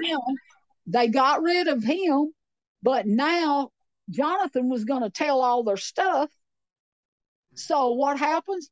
There's another incident just reared its head. I mean, the ti- their timing is impeccable. I Yeah. mean, and it, don't take Einstein to see it, but we have to get. The only way to shut this one down is to get the feds in Yeah, when the feds come in, I had someone, and this, I read it and I've read it. Someone took a, a, fa- false count, come to me, ended, they wanted pictures of me. Now, I'm 64 today. Hmm. Uh, you don't want nude pictures of a 64 year old woman. I don't care what nobody says. The prices they offered were crazy. And then when they couldn't get what they wanted, they said, Well, you want me to tell you whose toes your son stepped on and who ordered the hit? I Hmm. kept this. book. Yeah. And then you have ADA Gore. After me and uh, Sidwell spoke about the autopsy report, he says, Well, I'm waiting on a report on the rope. He said, before I make any decisions. Okay. So about a week later, the ADA, Mark Gore, called me. We were talking. It started off civil. And he you could see he's getting agitated by my questions. And uh, he said, Look, you ain't got any choice in accepting whatever I say. Mm. And I said, Young man, I said, there's always choices. And I said, I do have one more question. He said, What? I said, What was on the report on the rope? Oh, there's no such re- report on that rope. I said, Well, that is real funny. He said, Why? I said, Because I have a recording between me and your detective stating he was waiting on that report. He hung up. yeah. See, and I have, You and I have Cause you got him uh, against the corner. That's why. Yeah. And see, that's just what I, I mean. And then they, I now personally, I could be wrong. I believe they backdated that letter that they actually, I don't know, that they sent out with us on the thumb drive that the case was closed. We got that on the 26th of July, 22, nearly two years later. Mm. That's the games they play. You know, first of all, if they've been doing their jobs, and I'll stand by this and tell anybody up there to their face, none of the evidence I have belongs in my possession. Absolutely. Never did. They they left that. I guess they thought the dopies down there would get rid of it, but they didn't. They was too busy getting high. Yeah. You know, dopies don't care about one thing, and that's getting high. Getting high. And they never banked on it falling into my hands. And that's a problem that they've had. That's a problem that the other questions have brought up about the other cases too. There's just too much Yes. there's too much evidence pointing the other way. Exactly, exactly. I mean, if you can sit down and explain to me this, they don't even take the time to answer families' questions about what's on these reports. They use words that a lot of people don't understand. So, in Tennessee's Dark Hole, in a lot of the podcasts, we've come up with a lady that is, uh, she's, uh, she's in the process she's been through all the autopsy having to go through the crime scenes and all everything you have to do. She explains to these people what these reports mean. Yeah. and that means a lot to people to know. Uh, we've got one case in there it's called the Gainesboro four. Four teenagers died together in Mhm. one night.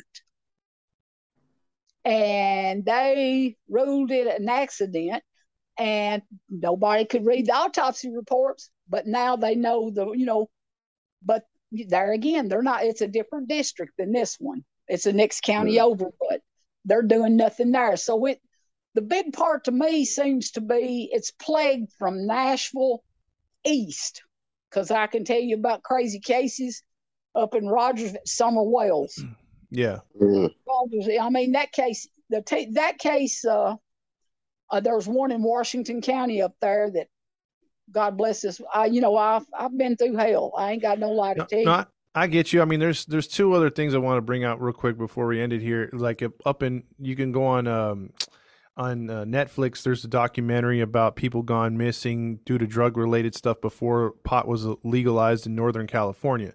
A lot of cases that were pushed away where even the police don't get in there. There's a lot of uh, you know, because they're scared of the the militias that would hold down those those uh, pot farms. Um, right. and th- so you got stuff like that where yeah i mean there could be some ex- you know some trippy circumstances but people can disappear and the police won't investigate Yeah. because because either they're held against their will because of the people they're scared of or they're getting paid off Mhm. Exactly. and You know, we have Michael Thrasher. Uh, Mm-hmm. he's uh, he his was all over the news. Mhm. He's been gone. No, I mean, we lost one officer up there, killed in the line of duty hunting for him. But uh, you know, we've even had information in our group come in about that. yeah and all this stuff So- hopefully the more people you get on it the more it's going to uh, shine the light on those involved and hopefully you know uh, justice will be served for all families and and also also people that that are going to be up in higher places that didn't you know maybe get their hands wet as far as the incidents itself but knew about it will get also justice as well because i think they're just as bad if you knew about it if you authorized it if you took pay cuts or not pay cuts if you took paydays you know. Yes, yeah, yeah. uh, You know, I I tr- I believe in the law. Uh, I respect good law enforcement officers. Uh, I'd help them if I could help any way I could. One in distress, I would.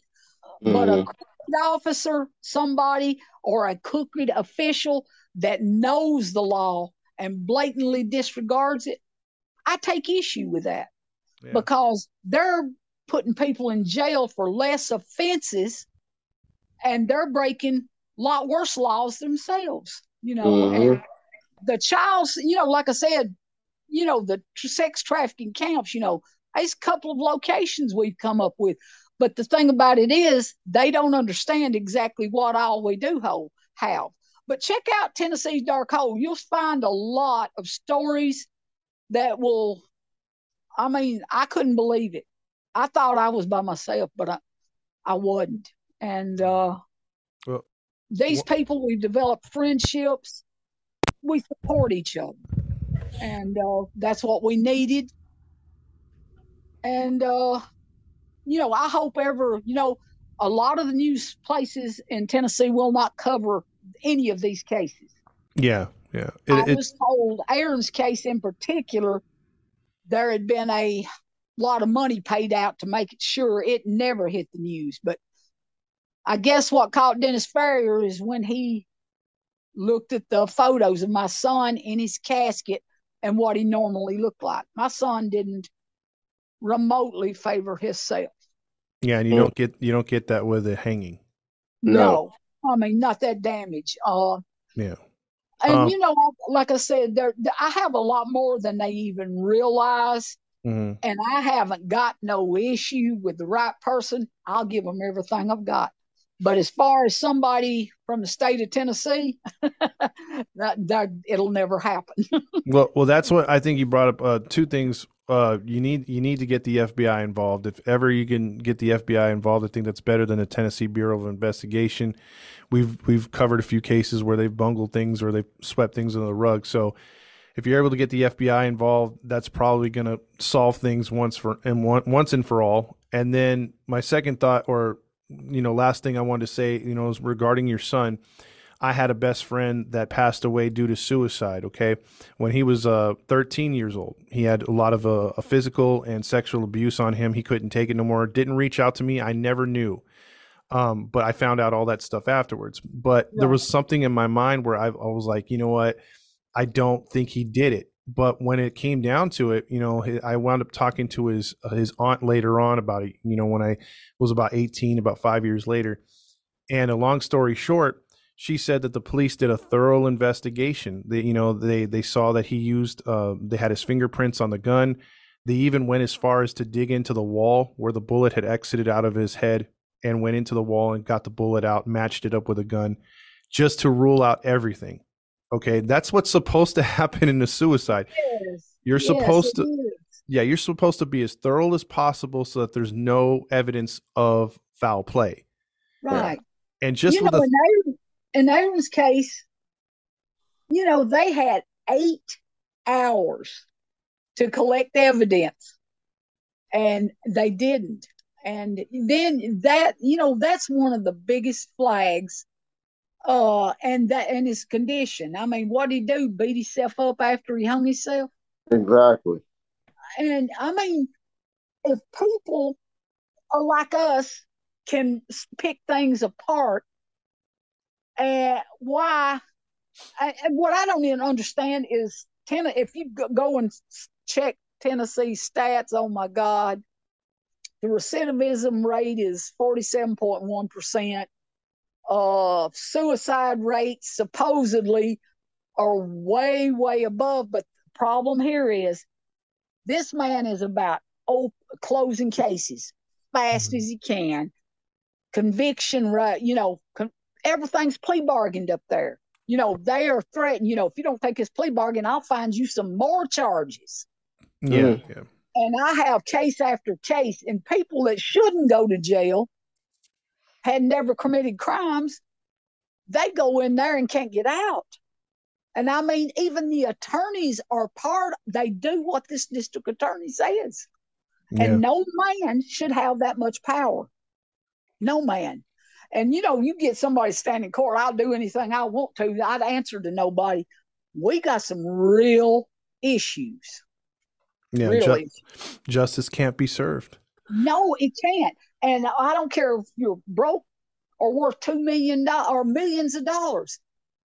Every victim deserves justice. I don't care who they are, what race they are, what their Agreed. sexual their sexual preference.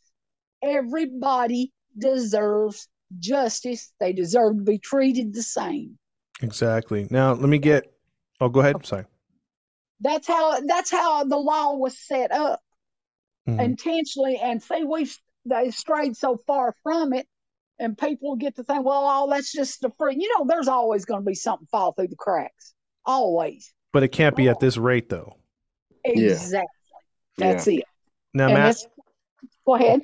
Well, I was just going to say, Matt. Uh, I wanted to get your final thoughts on this because we're wrapping, we're getting to the end of the show here, Lisa, and we, we really appreciate your time too, and and everything that you brought to light. Because obviously, we're going to add links and uh, so that you could see the the evidence and everything else like that, and see the videos and whatnot. Um, but Matt, I wanted to get your perspective on this. Um, what do you think of this? What has transpired here? What are your thoughts on her son son's case? Definitely, from hearing it for the first time, it's definitely some foul play. Like like you guys mentioned earlier, you don't get those bruises from suicide. Um, the the description you described your son and uh, his injuries, yeah, you don't get that during for from suicide. So I definitely can see the corruption going on, and I, I feel like they're hiding they're hiding some um, hiding things from people. You know, they they they got some people under their belt that they they're protecting, and so uh, safe to say that if you go to Tennessee, be careful what happens out there because it looked like nobody's going to protect you if something happens to you. So uh, I definitely see a lot of corruption going on in there, and I feel um, I feel the sympathy for you, Miss Lisa. Uh, I appreciate it. You know, my my goal is to make this bunch world famous. Uh, you know, you get enough people hearing it and seeing it, talking about it, then it's got to, you know, it's got to get to Washington. It has yeah. to. Uh, you know, I, I know firsthand TBI is capable of lying. Uh, there's another case out of East Tennessee. Uh, if you ever think about looking at it, a sheriff actually ordered a woman's casket sealed, her son's casket sealed. She don't know what's in the casket. Mm. I've never. I mean it, and it, when you think it can't get no crazier, it does. Wow. Yeah, somebody else out there says, "Hold my beer. I got you on this one." but um, but yeah, Lisa, we are we are we definitely um like I want to repeat what Matt said. Our sympathy goes out to you and your family, and for all those others that are affected in this case. And we're gonna list the uh the videos like I said before, so that you could check things out. And is there any um is there any uh, uh social media or anything that you would uh any website that you would like for our listeners to check out if they're interested in this case? Uh yeah, uh check out Tennessee's murder billboard at uh, Dennis Ferrier uh, News Channel 17 out of Nashville. Uh, we need people's help. I know, you know, it's long, and for some, it's hard to listen to. Uh, if they could, you know, Aaron's story is injustice for Aaron Shane Key. There's six parts in there. Tennessee's medical examiner process is a big problem. Mm-hmm. we have a multiple choice thing that's been in place since uh, Harlan, and he was found corrupt, and they had to overturn a lot of rulings on him. But uh, the way they go about it, you know, you or me now, I don't know you your uh, education level. Tennessee medical examiner at the county level can have a high school education or equivalent and no felonies and be a county medical examiner. Wow. But in essence, uh, you know, the police officer at the scene, he's the one that's calling calling the cause of death. Or here in Tennessee, that's the way it's working. The medical examiner goes along with it. So uh, we have many cases that uh, that show that. But uh, I, you know, my thing is, I would say to people, if you see something you know is wrong, say something. It could yep. save a life. It really could. And, you know, the only thing I ever wanted was my son's cause of death changed. It ain't never been about trying to sue anybody. I just wanted it changed for his kids. They deserve that. Yeah, absolutely. Yeah, the evidence doesn't point to anything else that they're claiming. So exactly, and um, you know, you've got you know, I've got stuff. I know it wouldn't ever be admissible in court, but that the uh, there's DNA on that rope. It's been preserved in paper bags and locked away where it could not have further contamination. Mm-hmm. Fingerprints on the bottles. There's stuff there that can lay the groundwork to prove stuff, even though it's not admissible in court.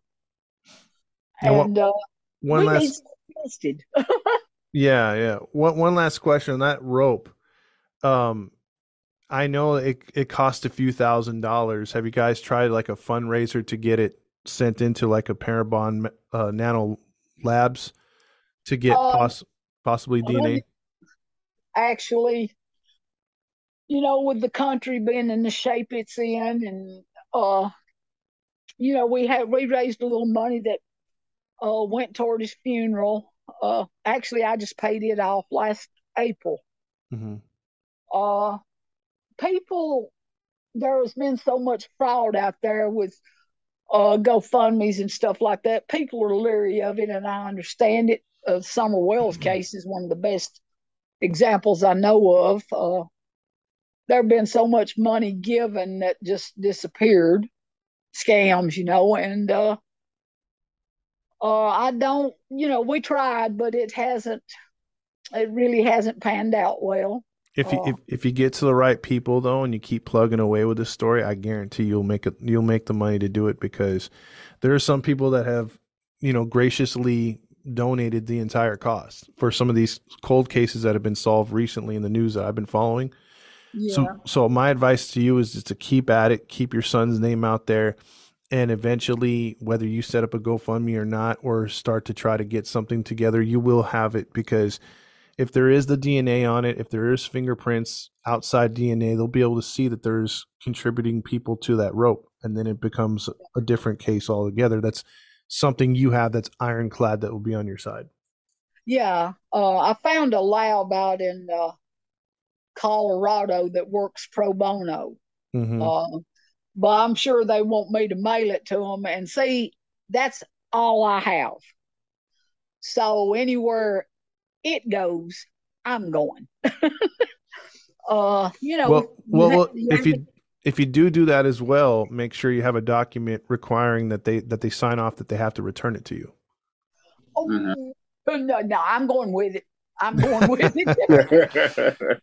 you know, the I have little to no faith in any document anybody signs right now. Uh, I mean, law enforcement I understand that. Simply, uh, you know, I'm disillu- you know, I'm disillusioned by, it. you know, I had complete faith. Hey, these people are going to do what's right.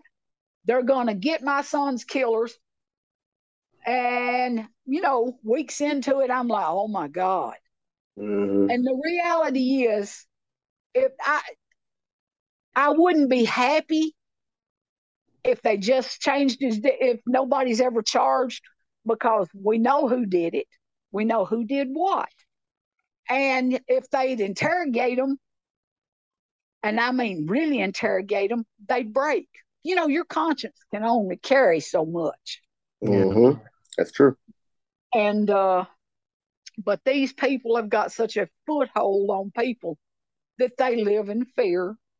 And like I said, when you were talking, their TV, there's a young guy out in the area where the cleaner lives that uh, saw the video of them killing Aaron. And they state TBI has it. That now that is how much faith I can put in any agency in Tennessee. Yeah. But yeah, I appreciate you guys taking time to run his story. I know it's been probably longer than you meant it to be. there are so many cases up in the area that you know we need the people's help. I mean, now it don't seem law enforcement's going to do it. It's going to take the people. yeah, exactly. We have to stand together as one. I mean, we have cases in our group that are, uh, you know, th- there's different races, but we've all come together as one because at the end of the day, we all bleed the same color. Absolutely. That's true. That's true. And you know, God said love each other. And Mhm. uh, that's what I've all Aaron was that way. He is a gentle giant, really. Uh he loved, he would give you the shirt off his back and do without himself. And that is not a joke. Anybody will tell you that. Mhm. I've seen him give and do without himself. I've seen him. And to people that wouldn't have done it for him. But that's who he was. And uh, I appreciate you guys. I appreciate your listeners. And anybody else that wants to, I, my goal is to get every podcaster out there to tell this story. I want Tennessee and Bryant Dunaway to be famous. In the wrong way. There you go. there you go yeah. because you know I believe you only get as good as you give. So Mhm. he, he, it's time for uh, Karma to make her trip. You know, uh, but you know if anybody reaches out that is in law enforcement, send them our way. Absolutely. And then one one thing too, uh, before we go, for Matt uh, gets us out of here on the show here, and we pre- again we appreciate your time.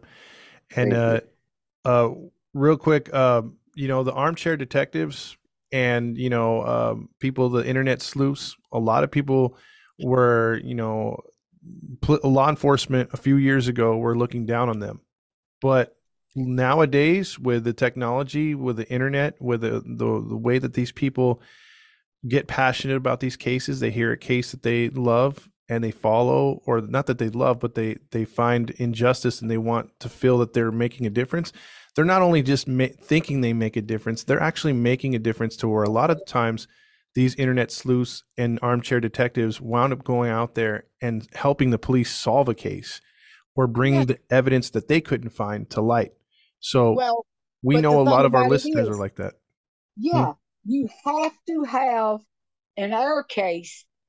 I mean, there has been proof. Like I told you, I took statements. People willing to talk. They wouldn't talk to the Overton County Sheriff's Department. Mhm. but they would talk to higher ups. They have no interest in it because they want things open. Oh, their funding rate or grant rate Tennessee gets on that stuff is crazy. I've checked so many numbers.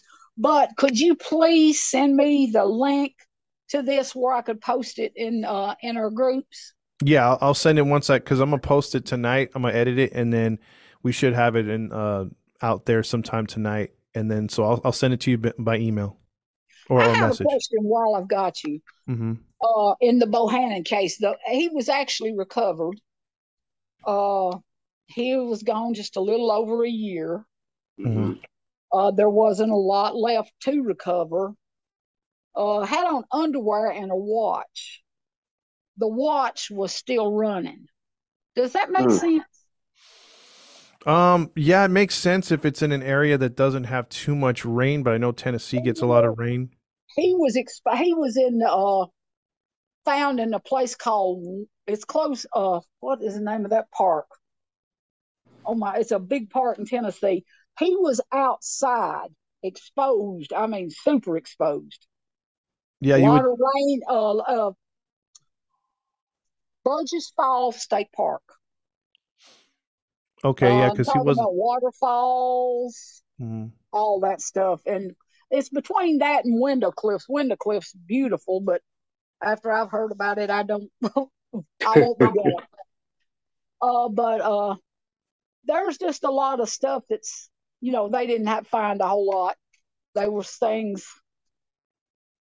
Hmm, his Well, family. been What I heard through- about that case is, uh, um, some people thought that if the body was out there long enough, the bones people would have saw it a lot earlier. because Mhm. it's not like an it's not like an area where it's like way off in the middle of nowhere you know it is an area that people do go through that's how they found his remains in the first place so there is some fishy things with that yes i would have to agree Yeah. um I, I wouldn't i would imagine a watch would be able i mean unless it was one of those waterproof watches i don't know I don't see this young man being afford being able to afford to watch like he was diabetic and not type one diabetic, Mhm. real bad, and he had supposedly walked over seven miles. This boy wasn't physically able to do that. He Yeah. barely he'd been in the hospital a couple of weeks before, and actually, when he left the hospital, he was on a walker. He barely could walk. Wow. So uh, there's a lot wrong. You know, and then police, he might have had a chance, I think, had they went out and actually searched for him. You know, what is that? Uh, Echo Search was going to come in and search for him. And Oh, yeah. you know that the the sheriff of Putnam County would not sign a document saying they could search? Mm. That's Yeah. that's weird because I know that they're famous um, agency and they find a lot of bodies in the bottom of rivers uh, that you know Yeah, because because they'll, they'll look for lost people and then they find out oh this person wasn't murdered. They just drove off the road fell in the lake. Right. uh, you know they find they find bodies. I mean they, they do a great job. They get a general area. They uh, i think they uh, what is it called? They use uh, ultrasound waves to so, so, sonar, sonar like sonar. Sonar. yeah yeah. Yeah, sonar. but uh yeah, but I mean, uh, you know, the uh, what is it, Adventures with Nug found uh, there was two kids missing out of this district, been missing for 20 years. He was searching in one place, and the sheriff called him and told him, "Well, you're searching in the wrong place," and told him where to go, where to go, and there the kids was. Wow. Yeah, Yep. and my thing is, how long did you they was there? yeah Un- unfortunately we'll never know No, we won't. But anyway, I'm off. Thank you guys so much. But yes, please send me that link where I can post it and get you some more viewers. you got it, and we'll we'll we'll have it on our pages and in uh, podcast areas too. So thanks again for your time, Lisa. Um, Matt's going to take us out of this episode, and then we'll wrap it up. Okay. Yes, we will. Uh, this has been another episode of the Grinding True Crime Podcast with our special edition with our uh, host today, uh, Lisa Key, and the story of the Tennessee corruption, and also a story about her son as well.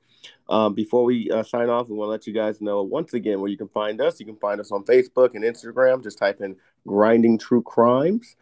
Uh, there you can uh, interact with us, comment, leave a page, follow our page and uh, we get back to you as soon as possible. If you want to listen to us on your podcast stream, just go to Podbean, Spotify, Anchor, iTunes, Pandora, and Podvine.